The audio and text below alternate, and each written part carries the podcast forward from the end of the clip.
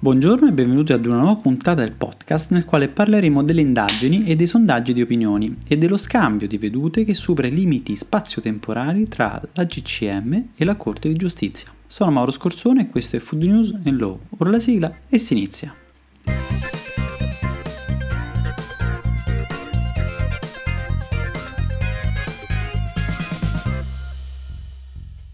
L'argomento di cui vorrei trattare in questo podcast è abbastanza particolare, in quanto prende in considerazione sia questioni giuridiche che comunicative di trasparenza. Se immagino le due informazioni contrapposte sulla stessa linea, sembrerebbe che una vada a limitare il campo di azione dell'altra. Tutto nasce dai provvedimenti presi dall'Autorità Garante del Commercio e del Mercato a metà gennaio. Quattro aziende, delle cinque oggetto di indagini, hanno deciso di accordarsi presentando degli impegni ed una invece non ha voluto presentarli in quanto, presumo, abbia ritenuto il suo operato in linea con il dettato normativo nazionale e comunitario, nonché in tema di comunicazione, offrendo una informazione corretta e trasparente nei confronti del consumatore. Scelta questa che onestamente condivido pienamente e che rispetto proprio perché poggia su argomentazioni giuridiche e poco interpretative. Nella sostanza le aziende utilizzavano climb che richiamavano l'italianità, ma non riportavano nello stesso campo visivo le informazioni circa l'origine della materia agricola impiegata, che invece riportavano in altro luogo dell'etichetta. In tal caso, secondo l'interpretazione del garante, il consumatore veniva catturato dal climb maggiormente evidente che in qualche modo generava l'erroneo convincimento che l'intera filiera produttiva della pasta, a partire dalla materia prima, fosse italiana, mentre invece le indicazioni di origine si riferivano solo alla localizzazione dei processi di trasformazione. Il consumatore, per poter evitare di incorrere in tale equivoco interpretativo, avrebbe dovuto girare la confezione e leggere le informazioni sull'origine della materia prima riportate sul lato o sul retro in osservanza delle modalità previste dalla specifica normativa nazionale. A breve vi spiego come mai si fa riferimento al grano e non alla semola, che invece, a mio modesto parere, è l'ingrediente primario della pasta, come ovviamente, in modo non equivoco, la stessa denominazione legale ne fa un chiaro richiamo pasta di semola di grano duro. Il fatto che tale informazione non fosse riportata nello stesso campo visivo dell'origine dell'alimento, secondo il garante, ha concorso ad ingannare il consumatore. Vorrei evitare, almeno in questo podcast, di commentare i provvedimenti, ma invece soffermarmi, come vi ho anticipato, sul ruolo che hanno avuto le indagini o i sondaggi svolti nei confronti dei consumatori in tale vicenda mi ha molto incuriosito dall'aspetto perché ultimamente sembra diventato l'elemento prioritario o unico utilizzato sia per la promulgazione di nuove norme e sia interpretativo delle norme attualmente vigenti da parte degli organi giudiziari. Il garante, tra le motivazioni richiamate, pone molto l'accento sul fatto che la variabile di scelta maggiormente considerata dagli italiani al momento dell'acquisto del cibo preferita nel 62% dei casi contro una media dei 53% a livello europeo e che ha un'importanza superiore anche a quella del prezzo dell'alimento stesso, è l'origine del prodotto alimentare. Inoltre, sempre il garante richiama l'indagine condotta da Ismea che ricordo, per chi non lo sapesse, è l'Istituto di Servizi per il Mercato Agricolo Alimentare, secondo la quale l'origine italiana è percepita dal consumatore come garanzia di qualità, di bontà del prodotto e del rispetto dei standard di sicurezza alimentare e che i consumatori italiani ritengono importante che l'origine delle materie prime dei prodotti alimentari sia facilmente individuabile e leggibile in etichetta. Sempre richiamando tale indagine, il 57% dei consumatori italiani considera molto importante l'indicazione in etichetta del luogo di coltivazione del grano duro utilizzato per produrre la pasta, mentre un ulteriore 33,8% la considera importante. A riprova di ciò, il garante ha ritenuto significativi i dati delle vendite tra il 2016 e il 2018, che hanno registrato un aumento dell'11% di pasta prodotta soltanto con grano italiano. L'impianto sanzionatorio del garante si basa principalmente sull'interpretazione dei dati relativi ad un'indagine che ha registrato la sensibilità del consumatore in riferimento alla sua volontà di conoscere l'origine della materia agricola, argomento che ormai da diversi anni fa parte del dibattito quotidiano e che vede l'esaltazione di tale indicazione a baluardo della trasparenza ed a presidio della sicurezza dell'alimento. Mi duole però evidenziare l'assoluto affidamento del garante nei confronti di tale indagine, senza però considerare le modalità con le quali è stata condotta, la reale rappresentanza che essa esprime, quale consumatore è stato interessato dall'indagine, se un consumatore medio o un consumatore particolarmente vulnerabile e mediamente poco attento o formato su alcuni principi basi della comunicazione. Come anche il fatto che i questionari compilati sono stati 22.803 a fronte dei 88.661 visitatori alla pagina Esmea e questo in prima battuta mi dovrebbe far comprendere che è stato compilato solo da chi era particolarmente interessato alla questione perché il rapporto tra visite e questionari compilati mi farebbe propendere verso un consumatore medio poco interessato alla compilazione del questionario, circa un visitatore su quattro. Poi ci sarebbe anche da capire se il consumatore medio abbia le conoscenze per comprendere le notevoli differenze tra la materia prima agricola, grano, e del prodotto trasformato semola. Ad esempio, tutti i passaggi che vi sono anche in termini di miscelazione e di scelta dei grani ad opera dei mulini per poter offrire un ingrediente, la semola, con alcune specifiche caratteristiche che poi rendono in fase di ulteriore trasformazione la pasta il prodotto nazionale di punta, invidiato e copiato in tutto il mondo poiché siamo riusciti a banalizzare le fasi di produzione della pasta rimettendo la qualità collegata principalmente al grano impiegato, dimenticando però la storia produttiva di tale alimento. Una delle aziende oggetto di indagine si è accordata eliminando il claim ricetta da oltre 130 anni. Ovvio, è stata lei stessa a proporre l'eliminazione dall'etichetta, però mi chiedo in che modo tale informazione avrebbe potuto, secondo il garante, far pensare al consumatore che l'azienda impiegasse grani italiani. Se leggo il claim, anche riportato su di un prodotto, leggo la storia di un'azienda, non di un territorio, non di una coltivazione, ma di un'azienda. Mi chiedo quando siamo arrivati a sminuire o comunque mettere in secondo piano le esperienze di trasformazione produttiva acquisite a vantaggio principalmente di una indicazione che alla fine poco mi offre. Perché anche sapendo l'origine delle materie prime, non posso, con la mia conoscenza, sapere se effettivamente è un prodotto di qualità o meno. Tornando all'indagine, tra le domande poste al consumatore una mi ha particolarmente incuriosito, nello specifico il numero 2, che vi leggo. In particolare, quanto è importante per lei conoscere l'origine dei prodotti alimentari che acquista relativamente a rispetto di standard di sicurezza alimentare, al quale ha risposto in modo positivo il 92,4% degli intervistati. Mi domando perché unire due concetti differenti se non per confondere intervistato Domanda direi tendenziosa, perché dà per scontato sicurezza e origine come due aspetti collegati. Inutile quindi tutto il lavoro svolto in Italia e direi in tutti i singoli paesi europei da tutti quei soggetti chiamati a vigilare sul corretto operato delle aziende o levare dogane per i prodotti importati e non dimentico ovviamente i primi soggetti chiamati a vigilare sul corretto operato, le aziende stesse ed i loro dipendenti e i professionisti che vi lavorano per offrire al consumatore un alimento sicuro. Tornando alla questione indicazione origine del grano nella pasta, a livello nazionale è vigente ancora per poche settimane il decreto del 26 luglio 2017 per i prodotti commercializzati in Italia da imprese con sede in Italia. A livello comunitario sarà vigente dal 1 aprile il regolamento 2018-775, che però in materia di origine fa riferimento ad un generico ingrediente primario, che ovviamente dovrebbe essere un qualcosa di differente dalla materia prima agricola. Questo perché il legislatore comunitario, quando ha voluto farvi specifico richiamo, non ha esitato a farlo ed infatti il regolamento sui prodotti biologici, in riferimento all'obbligo di indicare l'origine, riporta chiaramente la dicitura materia prima agricola.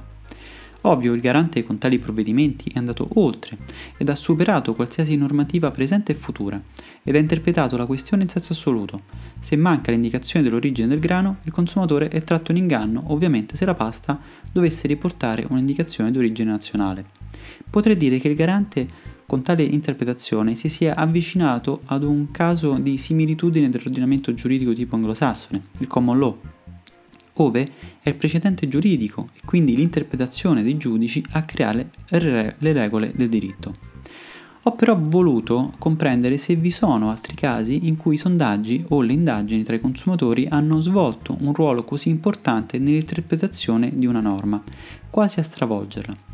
In un precedente podcast, L'evoluzione del consumatore, In realtà avevo concluso osservando che il codice del consumo tratta del consumatore in chiave evolutiva, in quanto nel considerando 18 la nozione di consumatore medio non è statica e che comunque dovrebbe essere un soggetto normalmente informato e ragionevolmente attento ed avveduto. Ma oggi, dopo quanto ha disposto il garante, dovrei ricredermi, perché fa riferimento ad un consumatore che si sofferma solo sulle informazioni riportate sul fronte di un'etichetta, senza quindi alcun interesse a ruotare semplicemente la confezione per leggere altre indicazioni, forse molto più importanti di una banale origine. Gli allergeni, ad esempio, per legge devono essere riportati in modo evidente all'interno della lista ingredienti e questa il più delle volte non è riportata sul fronte dell'etichetta ed il legislatore comunitario non ha previsto alcuna ulteriore evidenza, anzi riportarli all'esterno o in una modalità diversa sarebbe pure sanzionabile perché abituerebbe il consumatore a non leggere più la lista ingredienti. Tornando all'argomento del podcast e cercherò di evitare ulteriori digressioni, le indagini veramente possono avere un peso così importante nella valutazione, tale da diventare una fonte del diritto? Mi pongo questa domanda perché se leggo i ragionamenti posti alla base di tutti i decreti origine nazionale, ad esempio il decreto 26 luglio 2017 sull'indicazione dell'origine del grano duro nella pasta secca, anche in tal caso la consultazione pubblica ha svolto un ruolo importante, se non fondamentale, nella sua adozione, perché all'atto pratico è stato adottato un decreto che non ha seguito l'iter obbligatorio di notifica comunitaria come ha voluto sottolineare la stessa Commissione, ma senza poi prendere alcun provvedimento nei confronti dell'Italia, poiché la notifica era stata avanzata il 12 maggio 2017, ma dopo poche settimane, precisamente il 25 luglio, era stata ritirata. Di fatto la normativa nazionale non è mai stata esaminata dalla Commissione. Ed ancora il Tribunale amministrativo regionale, chiamato a sindacare il regolare svolgimento dell'iter amministrativo, ha respinto nel 2017 la richiesta di sospensione del decreto interministeriale che introduce l'obbligo di indicazione dell'origine del grano nella pasta. La motivazione, come prontamente riporta il comunicato stampa del Ministero delle Politiche Agricole, Alimentari e Forestali, evidenzia come il Tribunale abbia ritenuto prevalente l'interesse pubblico volto a tutelare l'informazione dei consumatori,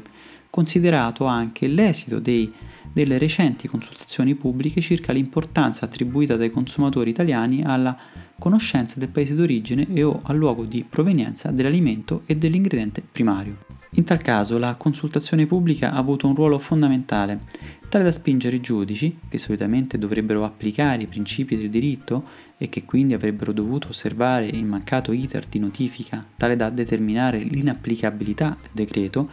ad optare per il perseguimento di un interesse pubblico derivante da una consultazione pubblica.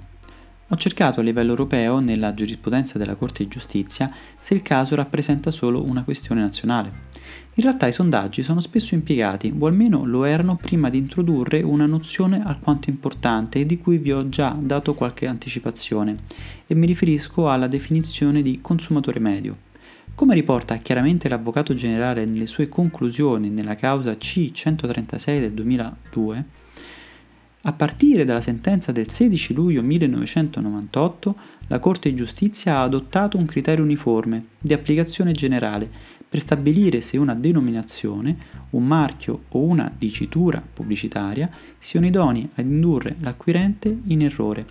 sulla base della percezione presunta di un consumatore medio, normalmente informato, ragionevolmente attento ed avveduto, senza che occorra disporre di perizie o sondaggi di opinione.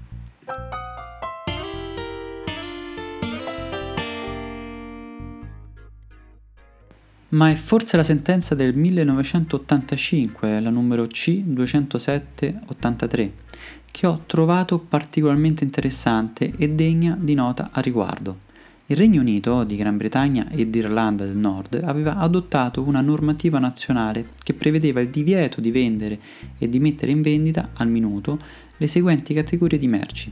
prodotti tessili e abbigliamento, apparecchi elettrodomestici, calzature ed articoli di coltelleria e posate, a meno che le merci stesse non fossero marchiate o accompagnate da un'indicazione d'origine. Qualora le merci non fossero esposte per la vendita e l'indicazione d'origine fosse accessibile solo dopo la consegna, detta indicazione doveva essere apposta accanto alla merce stessa. Inoltre l'indicazione doveva essere chiara e leggibile, non doveva in alcun modo essere nascosta, coperta o resa meno evidente da qualsiasi altro elemento grafico o meno. Sembra una norma quasi attuale, se non fosse che ormai di anni ne sono passati e che in tal caso la Corte di Giustizia ha ritenuto tale indicazione avere un effetto equivalente ad una restrizione quantitativa la quale è incompatibile con le regole del libero mercato, non essendo giustificata da un motivo ammesso dal diritto comunitario che consente deroghe al principio della libera circolazione delle merci. In tal caso la difesa del Regno Unito si basava principalmente su due tesi. La prima considerava che applicandosi tale regola indistintamente a tutti i prodotti sia importati che nazionali, le conseguenze sugli scambi sarebbero incerte e quindi non sarebbe possibile valutare a priori la possibile limitazione del libero mercato. La seconda tesi, più interessante all'argomento del podcast, si basava sul fatto che l'aver previsto l'obbligatorietà delle indicazioni di origine corrisponderebbe ad esigenze di tutela dei consumatori, dato che questi considerano l'origine delle merci che acquistano un indizio della qualità o del valore delle stesse considerazioni derivanti dai sondaggi di opinione che avrebbero riportato, a detta del Regno Unito, un interesse dei consumatori a conoscere l'origine delle, mate- delle merci prima di procedere all'acquisto, perché vi sarebbe un rapporto incontestabile fra l'origine geografica delle merci e le sue qualità intrinseche.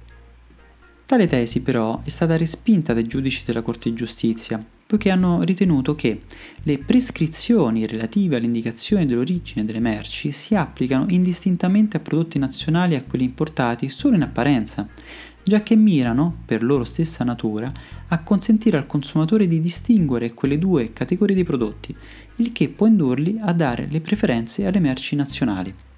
Interessante questa motivazione, proprio perché l'autorità garante del commercio e del mercato, rispondendo alle obiezioni dell'unica azienda sanzionata, ha formulato un concetto del tutto differente, osservando che una corretta informazione sulla provenienza della materia prima, lungi da rappresentare uno strumento protezionistico, costituisce un arricchimento delle leve concorrenziali a disposizione delle imprese pastaie italiane. Vorrei a questo punto far rispondere a tale assunto direttamente i giudici che nel 1985 hanno condiviso un concetto totalmente differente, in un botta risposta che supera i limiti temporali in un podcast che si occupa di un argomento quasi in modo paradossale. I giudici della Corte di Giustizia del 1985 avrebbero risposto semplicemente nei casi in cui l'origine nazionale della merce suggerisce al consumatore determinate qualità, i produttori hanno l'interesse ad indicarlo di loro iniziativa sui prodotti o sui imballaggi, senza che sia necessario obbligarveli. In questo caso la tutela dei consumatori è adeguatamente garantita dalle norme che consentono di far vietare l'uso di indicazioni d'origine false, norme che il Trattato della Comunità Economica Europea lascia intatte. Con questa notizia ho concluso. Ci risentiamo con un altro argomento nel prossimo podcast. Se questo podcast vi è piaciuto vi chiedo di mettere un commento positivo, un like, una stella sulle varie applicazioni che utilizzi per ascoltarmi o di condividerlo e mandarmi un messaggio anche per critiche vocali o scritto tramite Whatsapp al numero 328 62 04 032 e vi ringrazio per avermi ascoltato.